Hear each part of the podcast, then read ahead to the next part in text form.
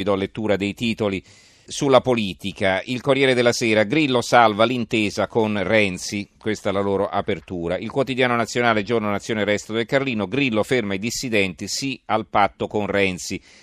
C'è il commento di Bruno Vespa, l'interesse dei grandi è intitolato dal 48 in poi le leggi elettorali sono state sempre funzionali agli interessi dei promotori. Nella Prima Repubblica il sistema proporzionale puro garantiva la presenza a tutti i partiti, si governava per coalizioni, si dava per scontato che i comunisti durante la guerra fredda non andassero al governo. Chiedo scusa, il Presidente del Consiglio si sceglieva dopo il voto. Dal 94 nel Mattarellum un quarto dei seggi scelti col proporzionale garantivano quella nomenclatura, soprattutto democristiana, che pur fatta di uomini di prim'ordine non sarebbe mai passata nel confronto diretto nei collegi uninominali. Successivamente il Porcellum fu architettato dal centrodestra per arginare la prevista vittoria del centro-sinistra e perché ora il sistema simil tedesco è stato concordato dai quattro partiti maggiori? Ecco, poi il pezzo gira all'interno, ma la risposta è nel titolo, l'interesse dei grandi, cioè i grandi partiti se la cantano e se la suonano anche in questa circostanza. Il fatto quotidiano, i 5 Stelle dicono no ai pluricandidati, ma i nominati sono molto peggio nell'apertura. Tedesco all'italiana, cioè sistema tedesco all'italiana. Grillo brinda l'accordo, vale quello che ha votato il blog, ma i suoi oggi presentano alcuni emendamenti. Enrico Letta due punti, nemmeno nella Prima Repubblica. C'è un'intervista a Massimo Cacciari, il filosofo, ex sindaco di Venezia, anche Grillo vuole yes men. C'è un'intervista anche a Varoufakis, ve lo ricordate, l'ex ministro dell'economia di Tsipras, poi dimissionario, senza la sinistra voi italiani sarete affogati dall'Unione Europea, questa è la sua valutazione. Un'altra intervista invece a Cicchitto eh, di Alleanza Popolare, Gentiloni era nella culla e già Matteo voleva ammazzarlo. Ancora, Alfano non arriva al 5%, la cattiveria di Spinoza, il corsivetto di poche righe in prima. Alfano non arriva al 5% neanche se lo lasci tutta la notte in carica. Ancora, invece, altri titoli li leggiamo sul messaggero, l'apertura del messaggero, Grillo blinda il patto con Renzi. Il giornale, eh, Grillo blinda l'accordo, si vota davvero e con la soglia al 5% non ci sarà un partito cattolico in Parlamento. Libero, in politica le bestie vanno molto forte e c'è una foto di un cane e di un gatto. Sondaggio, il movimento animalista tira. Il manifesto Grillo blinda la svolta tedesca. Eh, la verità, tra otto giorni il centrodestra può vincere, sulle amministrative scende il silenzio, la migliore arma antinciucia è la vittoria della coalizione moderata nei comuni al voto. Ecco quali sono. In effetti non si sta parlando granché eh, del, voto, eh, del, voto, amministrativo, tra, eh, soltanto tra eh, pochi giorni, tra una, poco più di una settimana. Cavaliere, se va con Renzi sarà Grillo a buggerarvi, scrive Maurizio Belpietro. Ecco, nel centrodestra ci sono alcuni giornali che tifano per l'alleanza tra i due e chi invece, per esempio, qui vedo la verità, Maurizio Belpietro, che la sconsiglia. Ma in aula è già partito la corsa per ammazzare il maialinum, così viene chiamato dopo il porcellum il maialinum, la nuova legge elettorale, un altro pezzo firmato da Luca Telese. Il dubbio, così cadde l'ulivo di Prodi, ma forse non era mai nato dopo la polemica in tv tra D'Alema e il vice direttore dell'Espresso. D'Alema a un certo punto ha detto lei è uno stupido al vice direttore dell'Espresso, Marco da Milano. Eh, poi non si è scusato, ha detto sono stato un po' rude, eh, insomma, dare dello stupido a un altro in televisione. Comunque, eh, poi abbiamo l'inspiegabile harakiri del dottor Matteo Renzi e un pezzo di Fabrizio Cicchitto. Renzi, preso dalla frenesia di fare elezioni anticipate per ridiventare il Re Sole, sta dando via libera a un sistema elettorale che può consentire le elezioni ma non un governo e preso dalla pulsione che lo porta ad uccidere chiunque si allei con lui non si rende conto di essere invece un suicida. Eh, fucilate gli alfagnani, il grillismo invade i partiti, un pezzo di Piero Sansonetti. Ancora c'è un ritratto di Di Matteo, il magistrato che vuole soffiare il posto di ministro a Gratteri, un pezzo di Walter Veceglio alle pagine 12 e 13 il secolo XIX, vote, voto e regole, Grillo brinda gli accordi, leader 5 Stelle contro i dissidi interni, l'Unione Europea verso lo sconto sulla manovra. I titoli invece sul clima e l'apertura di Repubblica, il mondo contro Trump, Macron, scienziati USA, venite qui. La stampa, Gentiloni sul clima, rilanciamo l'Europa, intese con l'Africa, sindaci USA contro la Casa Bianca, ma le borse festeggiano il presidente. In effetti c'è un record delle borse, se fossero tutti preoccupati probabilmente andrebbe in maniera diversa. Comunque, la Nazione, quotidiano nazionale, giorno Nazione Resto e Carlino, il mondo accusa Trump, ma Wall Street batte il record. L'avvenire arriva un no mondiale al cattivo clima di Trump, critiche Unione Europea, Cina e Russia, defezioni anche negli Stati Uniti, il Vaticano, scelta disastrosa. L'osservatore romano, rischi e opportunità, questo un commento sotto il titolo Trump annuncia il ritiro dagli accordi di Parigi. C'era da aspettarselo, scrive Luca Possati. Trump ha sempre detto di non credere nel riscaldamento globale e nelle prove scientifiche che i cambiamenti climatici siano da attribuire all'azione dell'uomo. Il punto è che le motivazioni di questa strategia non sono affatto economiche né strategiche. Le grandi industrie americane, colossi come Exxon, DuPont, Shell e BP, da anni investono nell'energia rinnovabile, un mercato che entro il 2030 avrà un valore stimato in 6 trilioni di dollari. Il rallentamento della decarbonizzazione farà perdere loro molto terreno, ma nelle scelte fondamentali Trump non guarda le lobby, guarda la sua base ai minatori del West Virginia, del Kentucky, agli operai della Pennsylvania piegati dalla crisi che chiedono segnali di rottura e una riscossa contro l'establishment liberal. Uscire da Parigi per loro vuol dire salvare i posti di lavoro. Questo è l'osservatore romano. Eh, il giornale, il caldo ha fatto la storia Trump non c'entra, è un pezzo di Paolo Guzzanti. Era l'incoronazione di Carlo Magno e la morte di Francesco Petrarca, passò mezzo millennio durante il quale la Terra si riscaldò, tutti i ghiacci si sciolsero, gli oceani crebbero sulle terre emerse, se New York fosse esistita sarebbe andata sott'acqua e l'Europa fu gradualmente allagata, mentre i vichinghi, incastrati tra gli iceberg, piombarono sull'antica Britannia romana e ne fecero polpette. Poi con il nome di Normanni invasero il nostro sud e l'Africa, nacquero e si svilupparono a ghiacci sciolti, città ricchissime grazie ai trasporti sui mari, fiorirono tutte le arti, dall'urbanistica alla letteratura, dalla pittura alla scultura tutta opera del sole, non di Donald Trump. Poi tornarono a vincere i ghiacci e la lussureggiante Groenlandia, il cui nome significa terra verde, diventò un gelido cimitero. Il fatto quotidiano, clima, economia, scandali, pure Disney molla Trump. L'apertura del manifesto, Parigi, Occara, tutto il mondo contro Trump in difesa del Trattato di Parigi sul clima, centinaia di monumenti si illuminano simbolicamente di verde al summit di Bruxelles, patto Cina-Unione Europea, COP21 non si tocca, andiamo avanti. Il Vaticano, scelta americana terribile per l'umanità. Il foglio ha un pezzo di Mattia Ferraresi, Paris, Texas è il titolo. Emmanuel Macron ha offerto asilo agli scienziati americani oppressi dalla dittatura antiscientifica di Donald Trump. Il cardinale Marcelo Sanchez Soronda ha parlato di un disastro per l'umanità e per il pianeta. Leonardo DiCaprio ha detto che il presidente mette a repentaglio la vivibilità della terra, mentre Tom Steyer, il più importante finanziatore americano delle cause ambientali, ha definito la decisione di uscire dall'accordo di Parigi un proditorio atto di guerra contro il popolo americano. Ha detto proprio così, un atto di guerra contro il popolo americano. Il commentatore Farid Zakaria, noto maestro delle conclusioni tirate in fretta, ha sentenziato Trump ha abdicato dal ruolo di leader del mondo libero. Non è facile restituire fedelmente la vastità, la ricchezza e la profondità delle critiche che sono arrivate al presidente americano da tutti i paesi del mondo, tranne Siria e Nicaragua, per la decisione annunciata mercoledì. Il comune denominatore è una certa tendenza iperbolica, apocalittica. Trump non è stato criticato per una posizione politica a proposito di un accordo sulla riduzione delle emissioni di anidride carbonica, è stato assalito come promotore di uno sterminio di massa per interposto cambiamento climatico, ridotto a nemico dell'umanità, dipinto come un'oscura forza antistorica che si oppone all'ordinato e ineluttabile volgersi del progresso.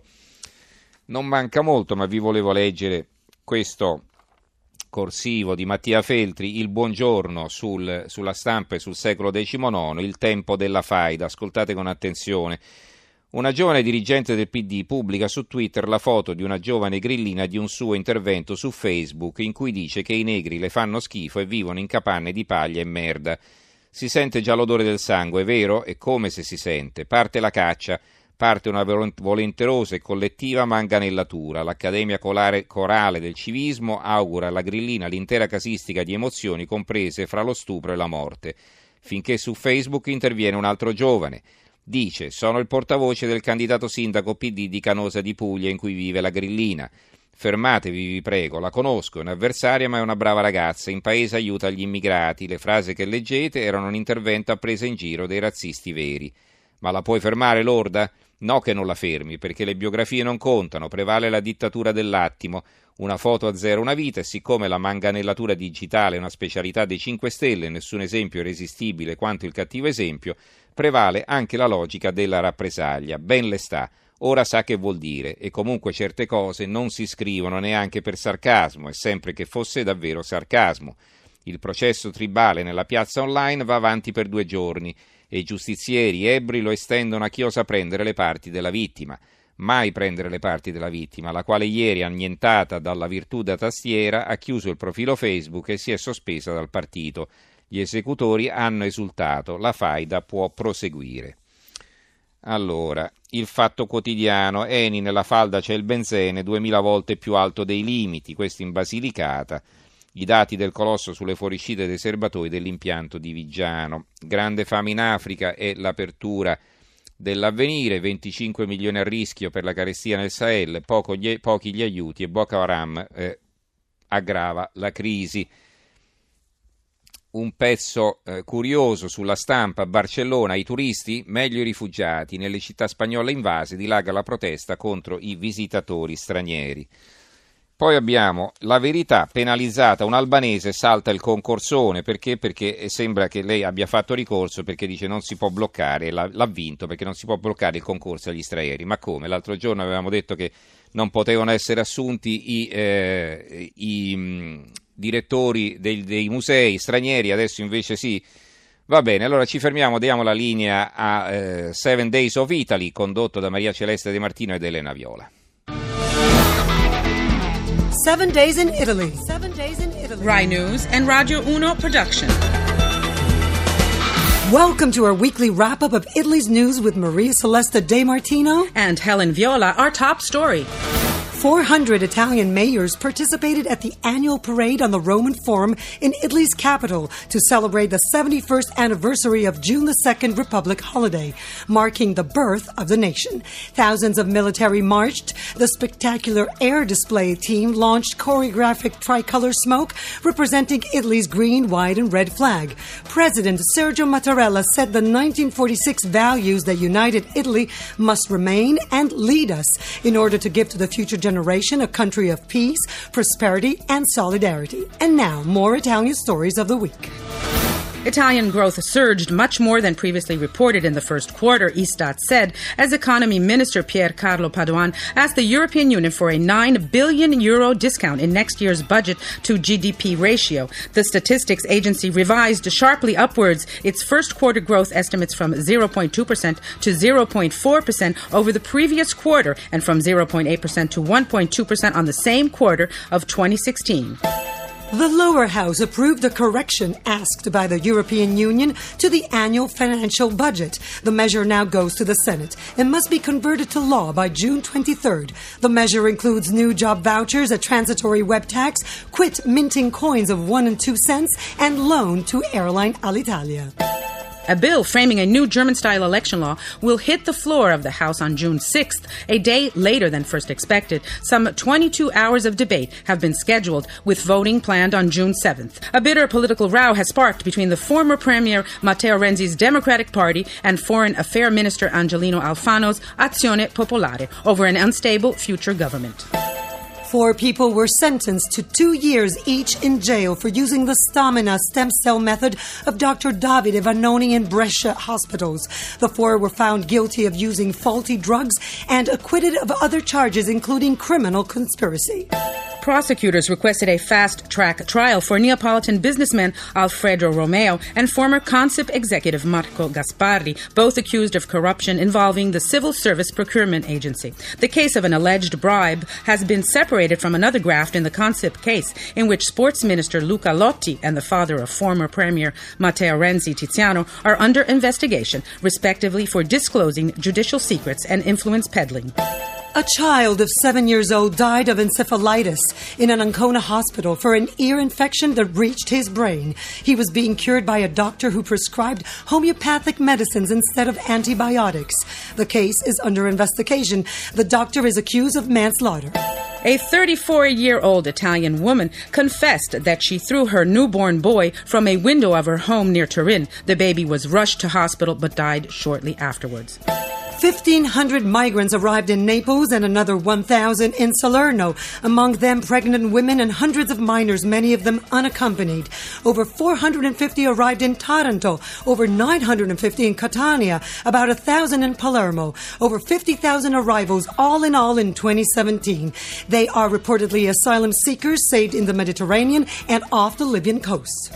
Pope Francis in Genoa met some 3,500 industrial workers of the troubled steel factory Ilva. He said there should be work for everyone. A paycheck is not the solution. He then denounced that politics encourages those who speculate. He stressed that good entrepreneurs share labors and joy of the workers to create something together and do not exploit for their own profits. And last but not least, Italian actress Jasmine Trinca of Sergio Castellitto's film Fortunata Lucky won Best Acting Prize at the Film Festival in Cannes, France, for the section Un certain regard. President of the jury, Uma Thurman. Popular RAI TV announcer Anna Maria Gambineri has died at age 81. State broadcaster RAI Director General Antonio Campo dell'Orto has resigned. The board announced that a replacement will be named on June the 6th. And now, a focus on sports.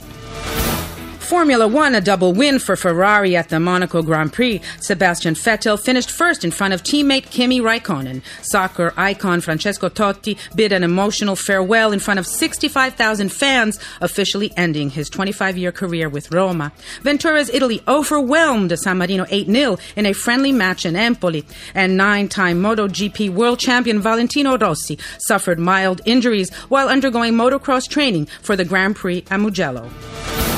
That was a wrap up of Italy's News of the Week. Goodbye from Helen Viola. We'll be back in seven days. And goodbye from Maria Celeste De Martino. Stay tuned and take care. News Coordinator, Rai News Deputy Editor in Chief, Lorenzo Ottolenghi. Sound Engineer, Stefano Catini. Era allora il notiziario settimanale in lingua inglese di Radio 1 e Rai News 24 curato da Elena Viola e Maria Celeste De Martino, Seven Days in Italy, no, of Italy, come avevo detto erroneamente prima naturalmente. Allora, eh, siamo alla chiusura, vi volevo soltanto dire che l'unità non esce più, ho qui la copertina, eh, la prima pagina dell'ultimo numero, così si calpesta una storia, nel giorno della festa della Repubblica che celebra il lavoro, l'editore annuncia la sospensione delle pubblicazioni.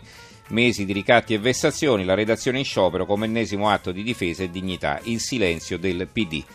Allora, buon fine settimana a tutti, ringrazio in regia Gianni Grimaldi, il tecnico Massimo Vasciaveo, in redazione Giorgio Allegretti, Carmelo Lazzaro e Giovanni Sperandeo. Linea al giornale radio che sarà condotto da Monica Giunchiglia, ci risentiamo lunedì.